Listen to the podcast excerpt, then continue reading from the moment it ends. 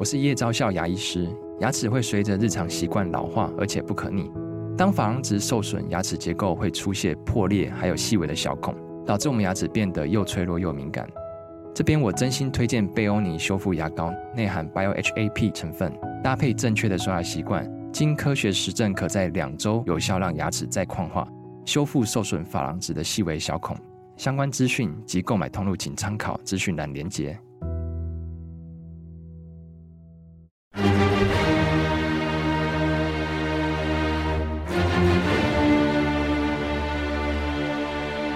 赵少康时间，吃喝玩乐骂，和我一起快意人生。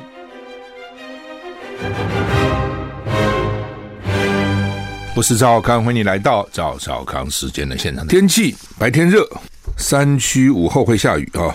中秋节会变天啊啊，怎么回事？气象局说，今天九月二十五号水汽偏少，各地大多是多云到晴的天气啊。那。高温三十一到三十五度，各地北部、高雄、台东局部地区有三十六度以上高温发生的几率。中午前，新北、桃园、新北市、桃园市是橘色灯号啊，对不起，是橙色灯号，有连续出现三十六度高温的几率。台北市、新竹县、苗栗县、高雄市、台东县为黄色灯号，高温可到三十六度，黄色三十六度，橙色是连续出现三十六度，黄色是可达三十六度啊。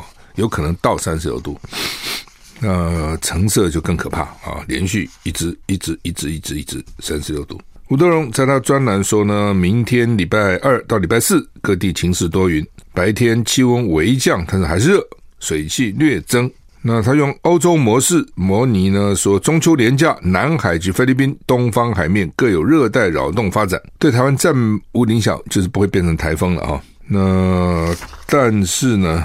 中秋节要小心啊，有可能哦，有可能会降雨啊，所以中秋节降雨就很杀风景嘛，对不对？第一个要烤肉，第二要赏月啊。以前没有烤肉这一招了啊，那后来不知道怎么搞出个烤肉这一招出来，以前真的没有，并不是说自古就有啊，没有中秋节杀韃子的时候也没有中秋节烤肉，嗯，以前就是吃文旦，吃月饼，看月亮。那如果现在下雨，对烤肉就不利哈。烤肉要注意哈，烤肉真的是经常吃泻吃坏肚子。我这样烤肉几乎他们去吃很长的都泻坏肚吃坏肚子。为什么？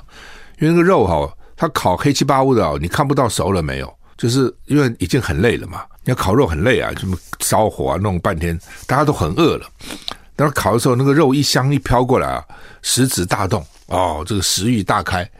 然后呢，黑漆八乌那个地方你也看不清楚那个肉到底真的熟了没有熟，经常吃的就半生不熟的肉，啊！但你这个台湾这些肉，你不是说美国那个牛排都经过检疫的时候，人家吃什么五分熟啊、六分熟，还要吃三分熟，还要吃一分熟的，基本上不会有什么问题哦。他那个肉的标准非常严格。我们各种烤的时候什么都有哦，牛肉、猪肉、鸡肉什么乱七八糟各种肉，还有鱼、虾什么都有，蚌壳、鱿鱼啊、墨鱼啊，所以。如果不熟就很惨，几乎尤其年轻朋友们，什么学生啊去烤肉，几乎就是说都会吃到这个把肠胃吃坏。为什么？就是那个肉没熟啊，一定要一定要熟，一定要熟啊！台东县延平乡，不过现在下雨就更麻烦了哈。延平乡今天清晨四点三十五分发生瑞士规模三点六的地震，深度八点二公里，最大震度台东县三级，花莲高雄市一级。那说没有讲台台南啊。不过，他们也对台南发布灾防告警讯息，不少台南市民众在 PTT 上反映被地震国家级的警报吓醒，就台南无感，但是呢，警报有发，意思是这样子哦，所以你你早上四点三十五，很多人还在睡觉啊，中央气象署九月十八晚上九点二十一曾经对在台湾东北部外海规模六点八地震。连续发两次国家级警报，然后新北市宜兰县基隆市摇晃程度不明显，奇怪了，他那个测试他那个警告大概比较敏感哦，他发警告了，但是老百姓呢没这个感觉哦，就说没有觉，并没有觉得有有这个，并没有觉得有地震哈、哦。台南这次也是这样哈、哦，他发了，那台南民众吓醒了，结果发觉没摇晃啊，奇怪哈、好，太平洋峰会。三天，十八个会员国，太平洋这么多国，很多小国岛国了哈。太平洋峰会本来也不重要了哈，但是因为老共要去了，所以老美就紧张。很多事就这样，你不要的时候我也不要，你要的时候我也要啊。这华盛顿把他们都邀到美国去举行峰会，目的在阻止中国进一步侵入华盛顿长期以来视为自己后院的战略地区哈。太平洋怎么会变成美国的后院呢？二零一九年跟中华民国断交的所罗门群岛传出总理苏瓦。苏加瓦瑞不出席美国总统拜登今天在白宫举行的太平洋峰会，外界解读拜登遭遇一次外交挫败。太平洋岛国被视为中美一个外交角力战场。苏加瓦瑞二十二号才在联合国大会发表谈话时，大赞中国的发展合作，并表示北京是他主要的基础设施合作伙伴。另外，南太平洋岛国万纳度领袖也传出不参加峰会。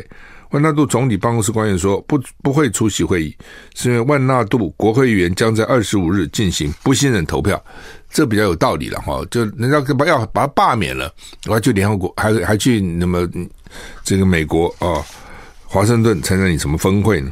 另一方面，华府加强区域布局。路透社报道，美国将于峰会期间首度正式承认库克群岛跟纽埃。”跟这两个南太岛国建立外交关系啊，就原来也不承认，也不跟他建立关系，现在赶快啊要建立了啊，因为就怕老共去了啊，怕老共趁虚而入啊。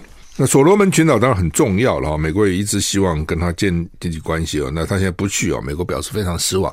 这就是这样，你有十八个国家举行邀请去参加，只要一个重要的国家不去，人家的媒体报道都没有说那十七个国家参加。都会讲你这个第十八个不去，哦，就说你失败了，好，所以举办这种国际峰会哦，劳民伤财，还是要很小心，那个否则的话呢，那个效果不见得是正面，有时候反正是负面的，至少在媒体跟宣传跟公共印象里面哈。亚美尼亚总理猛批俄罗斯啊，亚亚塞拜然对纳戈尔诺卡拉巴赫地区加强控制的时候呢，第一批纳卡难民进入亚美尼亚。亚美尼亚总理帕辛扬痛批俄罗斯。亚美尼亚总理帕辛扬表示，将大幅改变偏重俄罗斯的外交政策走向。在塞拜然以迅速军事行动声称对纳戈尔诺卡拉巴赫地区分离省份拥有主权以后，帕辛扬表示安全关系无效，猛烈抨击俄罗斯。啊，亚塞拜然去对纳卡地区加强控制，然后所以难民就跑到亚美尼亚。亚美尼亚总理就很生气，意思是这样子。你们现在大家都为难民问题真的是不知道怎么办。你不接受吧，人家说你没有人道主义精神，而且很多的媒体啊、记者啊、观众啊，都对你不接受难民呢，都会谴责你啊。所以那个道德压力是很大的。那你接受吧，那个又很麻烦。这些难民你怎么处理？哦，里面什么分子可能也都有。然后呢，反正各种问题都有。这两天我看 CNN 一直报道那个从墨西哥要进。美国的这些你说难民吧，或是反正就是想偷渡的几千个人呢，大排长龙这样，就这样要进去哎，有的渡河，有的钻铁丝网啊，那个美国已经不知道怎么办了，就那个镇呢、小镇的镇长啊、市长啊，这这怎么处理呢？你又不能对人家不人道，媒体都在拍，对不对？那你又你又反正就就就很麻烦嘛，你遣返遣返到哪里去呢？对，他不是墨西哥人，他从别的地方经过墨西哥过来的。而且人家向往你美国啊，这个也是民主党会大的问题，因为民主党政策比较包容难民啊，共和党比较觉得应该应该坚壁清野哦。但是实际上现在就是难民不断的涌入，你知道？CNN 报道，亚美尼亚是集体安全公约组织成员国，这个组织有六个前苏联国家组织，俄罗斯主导。这个组织承诺保护。受到攻击的成员国，不过俄罗斯深陷乌克兰战争泥淖，在国际舞台上越来越孤立。亚塞拜然迫使纳卡区的亚美尼亚士兵投降，似乎结束了酝酿数十年的冲突，也引发了亚美尼亚是不是可以依赖长期没有俄罗斯的问题。在帕辛扬批评俄罗斯之际，有第一批难民从纳卡抵达亚美尼亚，大概三十到四十人，主要是妇女、儿童和老人，其实人不多了。不过开始就怕延接着一一一一直来哈，尼日政变。法国结束军事合作，召回大使，撤军一千五百人啊！法国总统马克宏宣布，法国将结束与西非国家尼日的军事合作，召回驻尼日大使，并且撤离一千五百名当地的法军啊！呃，美国有线电视 CNN 报道，法国总统马克龙表示，法国将在二零二三年底以前结束在非洲尼日的军事存在。那这是七月军政府控制尼日以来两国关系高度紧张的最新重大变化。尼日呢，你记得吗？当时啊，就有讲哈，这个叛变啊，就在旁边的这个卫队把他给总总总统给他抓起来啊。那其他国家一直在协调都没用哈。马克龙说，法国正结束跟尼日当局的实质军事合作，因为他们他们不想再打击恐怖主义啊。法国还没有承认尼日的军事当局，坚称在政变被推翻的总统贝佐姆仍然是尼日唯一的合法当局。我们只承认这个总统，但是被他们推翻了。马克龙说，法国已经决定撤回大使，大使跟几名外交官都要返回法国。法国军队将在未来几个月离开。BBC 报道，七月夺取尼日政权的军政府对此举表示欢迎。法新社引述军政府报道，尼日周日庆祝尼日走向主权的新一步，就是滚蛋吧，法法军！你们这边干嘛？哦，你你军队住在我这边，不表示我的主权哦，形同形同被被侵蚀嘛？你住在这里干嘛？我有我自己的军队啊，我就是军政府啊，等等。所以你看，法国这边还派了一千五百人啊，他这种这种。帝国哈，像法国啦，哦，这个什么什么美国啦等等，这个在各地哈，尤其那个时候殖民人家的时候呢，我现在就算走了，还有很多属地啊等等哈，还派军队。法国在尼日有一千两百人，一千五百人，还不少人呢。我记得我那时候到大溪地啊，法地大溪地还是法属嘛，大溪地风景真美得不得了，大概是我看过所有地方最美丽的地方。这很奇怪，就不懂为什么哈。他的人哈，他的人种这里讲跟那个夏威夷应该是差不，应该同样的人种啊。但是呢，夏威夷的人就很胖，都很胖啊，那个身体就胖胖的。大溪地的人呢，身体就瘦瘦的。我一直不解这道理，就是说他其实同同样的人呐、啊，那是怎样呢？因为他属于法国，就变瘦了；那夏威夷是美国，就变胖了，好像很奇怪。我在想，一定跟饮食习惯有关了哦。也许大溪地的人吃的比较。不一样啊，也也许是海鲜为主了等等啊。好笑的不是这个了，好像是大溪地有法军嘛，法军驻扎，因为他属地啊。最早是是三年，我讲过了，三不是讲到这个尼日的法军，我想起来觉得好笑，他是三年一换部队，经常三年。我我从英国派部队到大溪地很远了，三年哦，你总要对阵地熟悉啊等等。后来不行了，那个眷属都去抗议啊，写信去政府抗议，为什么？说每一个法军都有情妇在大溪地啊，他住在那个地方三年，他就有情妇了，对不对？那法国政府后来就把他们改，改成一年任期，一年就要调回法国，还是每个人都有个情妇，一年够了，时间够了。后来现在没办法呢，就搞成半年，半年调动一次，半年调一次，还是有情妇啊。所以我去的时候呢，好几年以前，说是三个月，法军到那边三个月就调走，三个月就调走。三个月就调走，这样哈。那当地人讲这个给我听，也是当成笑话在讲啊。好，那么美国斡旋以沙关系正常化，以色列跟沙乌地阿拉伯、伊朗总统唱衰，不会成功了啊！听说他们还想给沙乌地阿拉伯各种敏感性的武器呢。就在沙乌地阿拉伯跟以色列致力达成可能在巴勒斯坦议题上让步的协定之意。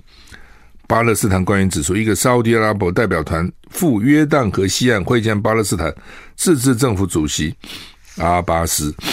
伊朗总统莱西今天接受美国电视台访问的时候表示，美国倡议以色列与包括沙乌地阿拉伯国家在内的波斯湾的阿拉伯国家正常化的努力不会成功。美国二零二零年推动一项关系正常化的外交倡议后，以色列跟阿拉伯联合大公国。巴林、苏丹、摩洛哥的关系更为紧密，就是说，以色列在那个地方本来是大家的仇敌了，啊，那些国家环绕着以色列很很忌，就是说，你怎么你跑这里干嘛？啊？那当然，这个美国也很奇怪，他要以色列复国，非在那个地方复，好，那一复以后呢，这这个地方自然就形成紧张。这个宗教的不同，宗教的战争是很可怕的。哦，因为大家都毫无毫无顾忌，死了以后都能够上天堂，哦，能够跟上帝或阿拉站在一起。那个就是视死如归，那个打起仗来也是非常的惨烈哈。那现在他们就希望说，哎，大家关系好一点，不要不要不要打了嘛，啊，这些外交关系嘛，啊，所以呢，阿拉阿拉伯以色列跟阿拉伯、巴林、苏丹、摩洛哥这些伊斯伊斯兰教回教国家关系有改善啊，伊朗显然就看得不顺眼嘛。那到最后会不会两个互设大使馆，会不会建交？这是大家在关切的话题啊。英国警察射死黑人，被控谋杀。伦敦警察拒绝带枪巡逻。英国有一名警察因为对一名没有武器的黑人枪击致死，遭到谋杀指控。已经有些英国警察拒绝执行武装巡逻任务。据报道，有上百名伦敦警察决定退出带枪任务。我是我上去我不带枪，你你打死我好了。我若打你打死了，我还被被控谋杀哦，那算了，不带枪。但这是很消极的抵抗，不带枪你不更危险吗？伦敦都会警察局 （Metropolitan Police Service） 一名警察因为二零二二当年二十四岁的卡巴死了，被打死了。唉，这个警察跟民众，特别种族问题很讨厌的哈。那伦敦都会警察局一个警察在去年啊、把二十四岁的卡巴打死了。为什么呢？因为当时警方开警方开一部非警务车辆。进进行追逐后，拦下由卡巴驾驶的汽车，拦下车子后，一颗子弹射穿挡风玻璃，把坐在驾驶座的卡巴打死了。当然，这几个问题：第一个，你为什么开的是非警务车辆？哦，你知道，你警察是应该有警察车嘛？第二个，那已经拦下了，为什么还一个子弹从挡风玻璃穿过？所以呢，前两天这个警察就被指控谋杀，他是谋杀。哦，那外外界呢再度指控伦敦警察局存在体制性的种族主义问题，就是被杀的一定是有色人种了，黑人了，我觉得了啊、死者家人觉得呢，应该把警察这个起诉他是谋杀。那伦敦的都会警察局表示，很多警察考虑到自身立场，已经决定退出带枪任务。我不带枪，因为他不能说我不去执勤，你不去执勤，你可能就有问题，抗命。我不带枪可以吧？伦敦警察需要经过特殊训练才可以带枪执勤，不像我们了，我们每个警察都可以带枪，你在街上看都带枪，这交通警察带枪。伦敦警察要特经过特殊训练可以带枪，比例大概是十分之一，就是伦敦可以带枪的警察是所有警察的十分之一。这已经很严格了，就是你们这些人要特殊训练，而且要控制你的情绪哦，不能够一冲动就把枪拔出来啊，不能够随便打人啊，类似这样打的话呢要准啊，打腿就打腿，不能打腿打到肚子，打手打到心脏啊，这种他一定要各种的训练才可以带枪执勤。但现在呢，已经有上百名伦敦警察说我们不带枪，你不带枪的时候，那个宵宵小的坏蛋就更嚣张嘛，更不怕你嘛。你不带枪，你把我怎样？你带枪，我才怕你啊！搞不好你打我，不带枪，对你你那我哪怕你呢？我带枪，你不带枪，这个很麻烦了。这个警察这个问题永远是很麻烦的。尤其你在台湾，你看那个警察经常很很随性嘛。啊，我甚至觉得说，这种怎么可能在美国发发生事情？比如酒测在路上就把你拦下来了啊，先生，我把窗子打开啊，好，把窗子打开，他就把头伸进来闻，你知道吗？他装在你那个那个。排汽车不是有冷气循环，这闻，我就在想说，这是在台湾呢，在美国你把头伸进来，你还闻，把头打爆了。我跟你讲，哦，台湾不会嘛，大家也就啊，是不是？那美国很怕的，就警察也很怕的。你自己想想看，在在黑夜里面，你拦一个车子，然后这车里面坐一个又高又壮的这个黑漆包的人，哦，然后呢，他还是车里可能有枪，你怕不怕？你自己想，你如果是警察，你怎么，你你你怕不怕？哦，那那他人家可能搞不好稍微一个动作，他就很怕嘛，他就很怕，那很怕有可能就是反应过度了，哦，就觉得人家要打他，就可能就就用用枪打人家了，那这这你就讲说你是什么意思啊？他根本没枪啊，他也没有拔枪啊，那你怎么打他呢？哦，你是种族歧视，对不对？你看到我们黑人，你就认为我们一定会这样，对不对？你这不种族歧视什么呢？是 racist 啊，好，等等。那你说他警察怕不？他说他很怕，他怎么知道他他会怎么样？会不会怎样呢？哦，那怕怕也不行啊，怕已经不能随便打人了，反正就是一直争议这些事情了，啊。欧盟碳关税试行下个月启动啊，这个很重要啊。欧盟边境调整机制叫 CBAM，即日今年十月开始试行，已经成为国际贸易的重要规则。欧盟碳边境调整机制首波要求钢铁、铝、水泥、肥料。电力及化学品六类产品进口到欧盟，必须申报碳含量。经济部从海关资料勾稽，我国目前都有三千五百家制造商、贸易商受到影响，主要是钢铁、扣件、铝制品等产业这些首当其冲，产值占总体出口一趴，厂商需要在明年一月底前提交今年第四季出口产品的碳含量报告，如果没有申报，或是申报不实，或申报不完整，将面临罚款。依照该规章规定，每吨未申报碳含量将面临每吨十欧元到五十欧元间的罚款。哦，就罚你钱了。他们现在就是说，因为就希望你无碳嘛，低碳嘛。那如果你本身没有这样子，好了，那你就要交碳税，因为否则人家不碳没有碳了或低碳的，人家成本高啊。你有碳，你成本低啊。对不起，我用税的给你平衡过来，就这个意思啊。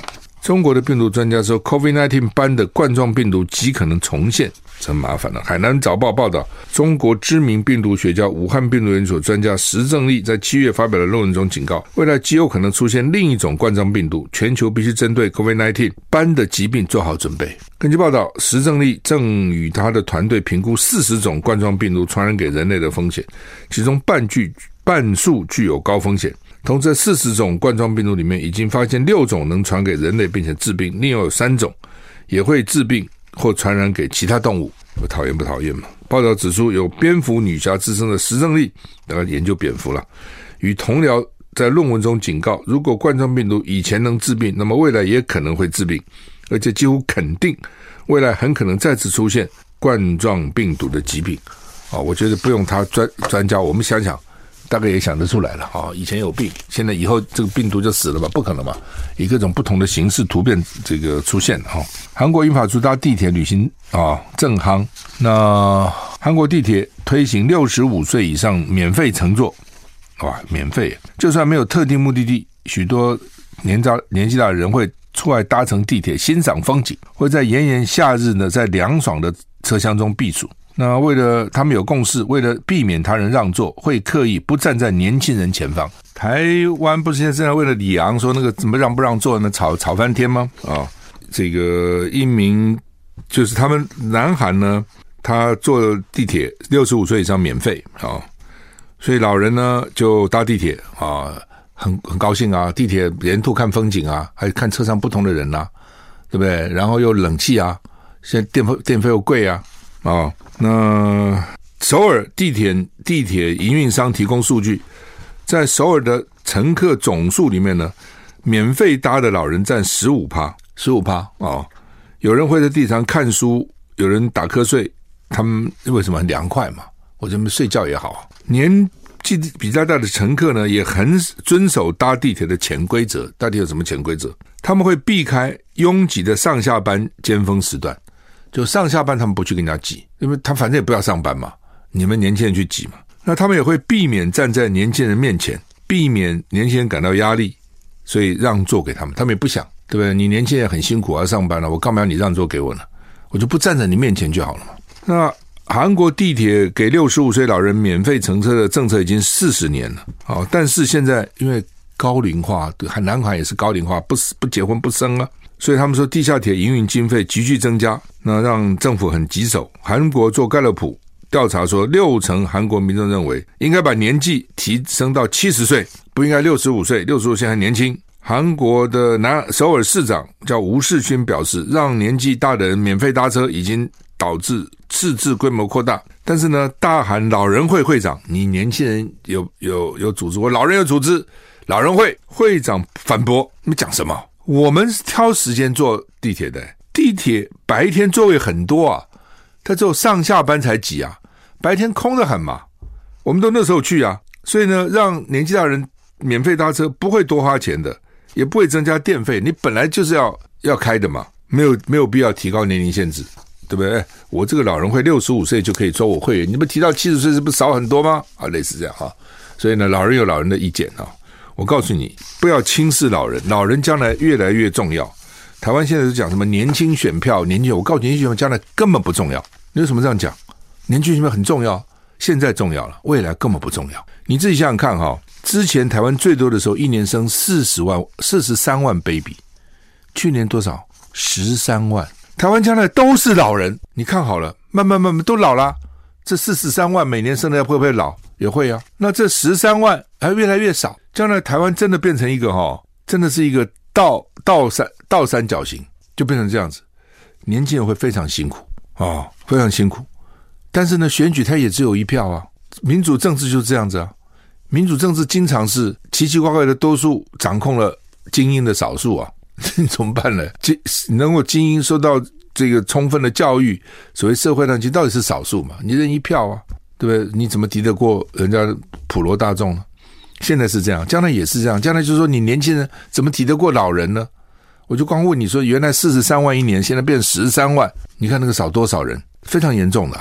所以我当时讲这话有点开玩笑，但是真的是我只是告诉你情况非常严重。我就举一个拉斯维加斯例子，你就知道了。拉斯维加斯赌城大家知道对不对？赌赌城啊，那么老人一大堆啊，议事议会几乎都是老人当议员了，年轻人当选不了的。为什么？因为老人喜欢住拉斯维加斯啊。第一个沙漠气候，内华达。所以有什么风关节炎啊？风美国北北方多冷啊！冬天冰天雪地要铲雪，很多人铲雪铲一半就死了。你铲铲看，这冬天铲那个雪，你铲不铲雪，车子出不去啊。所以呢，喜欢到南部又便宜，对不对？然后赌场呢，吃特别便宜。赌场为了鼓引诱你去赌博，自助餐不费，没现在我不多少钱了，以前我们五块钱，现在不十块吧，十五块吧，一餐什么都有吃，你一天吃一餐大概就饱了哦。老人吃的又少。然后呢，无聊的时候呢，打打吃角子老虎，又下去赌一下，对不对？那边各种秀又多，贵的便宜的什么都有，所以到老人真是没有这么好的地方嘛，所以老人就涌进去了。涌进去以后呢，选举就是老人得胜啊，市议会选出来都是老人了，啊，那市议会就制定很多单行法规，替老人增加福利，老人支持老人啊，所以老人更想搬到拉斯维加斯去啊。你不要看，好几年以前就是这样。未来我认为在台湾也会发生，哦，所以呢，年轻人也不要说哦，现在都要靠我们年轻的票，老人很惨。我告诉你，将来老人当道，哦，但是对国家好不好呢？当然不好。但是怎么办？那没办法，那就是这样子。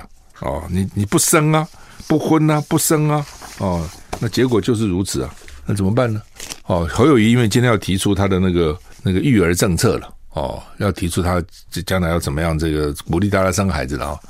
但是我跟大家讲，我还没看啊，但是我认为不会有效。为什么呢？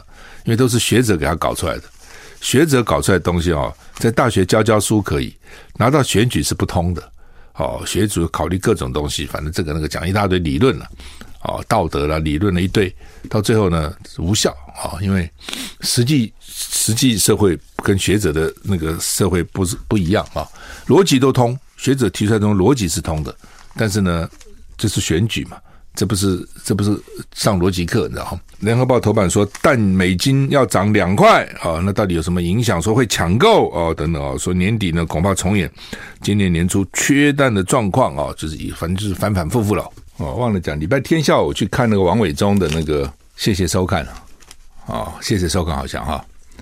那真的不错哈，为什么讲这个？因为他高雄十月二十七、二十八、二十九要演了哈。那听说那个票还没卖完哈，在高雄魏武营的歌剧院哈，在魏武营的歌剧院，他就谢谢大家收看哦。呃，我通常这样讲好了啊，就是说我会推荐，就是表示的确好了哈，否则我不会讲话。我也很少批评人家不好。哦，因为我觉得已经很辛苦了，这些本土的这些剧团啊、表演团体已经很辛苦了，好不容易排演一个东西，动员很多人力物力，不管怎么样都努力了嘛，哈，你不要讲人家不好，但是好的我们要推荐啊，那这个剧真的好哈，我看到，哎，他等于是王友忠的一个自传了，从年轻小学、中学，然后一路这样子，这个这个当这个有一段时间也算是天王级的啊，这个制作人嘛，哈。那时候三台多夯啊，那现在搞了三百台，就完全整个改变了这个媒体的这个状况哈。那特别他妈妈在很辛苦，两个四个孩子，他爸爸热心公益，六十三岁不幸就就早逝了哈。尤其那一幕，他搂着他妈妈，年纪大了哈，搂着他妈妈那一幕，我我我眼泪掉下来，我想到我妈哦，我妈养四个孩子，也是很辛苦的，一路啊，哎，就会觉得他活的时候自然应该再多。多多在一起一点啊、哦！所以我们那时候至少每个礼拜都在一起吃饭啊，等等。但是唉，总是觉得说没办法了哈、哦，眼泪就忍不住流下来哈、哦。好，鼓励大家哈、这个高雄地区的朋友了哈、哦，高雄地区朋友，呃，高雄不要变成一个文化沙漠哈。呃，这么好的剧哈，不看很可惜。十月二十七号、二十八、二十九号在高雄魏武营的歌剧院啊，所以呢，因为他票还没卖完，所以我我这不是 我怎么知道没卖完？王伟忠那天在台上最后时候讲说，我们高雄票还没卖完，请大家帮我们这个宣传一下哈。所以我就讲说，这个这么好的剧哈，真的不看可惜了哈。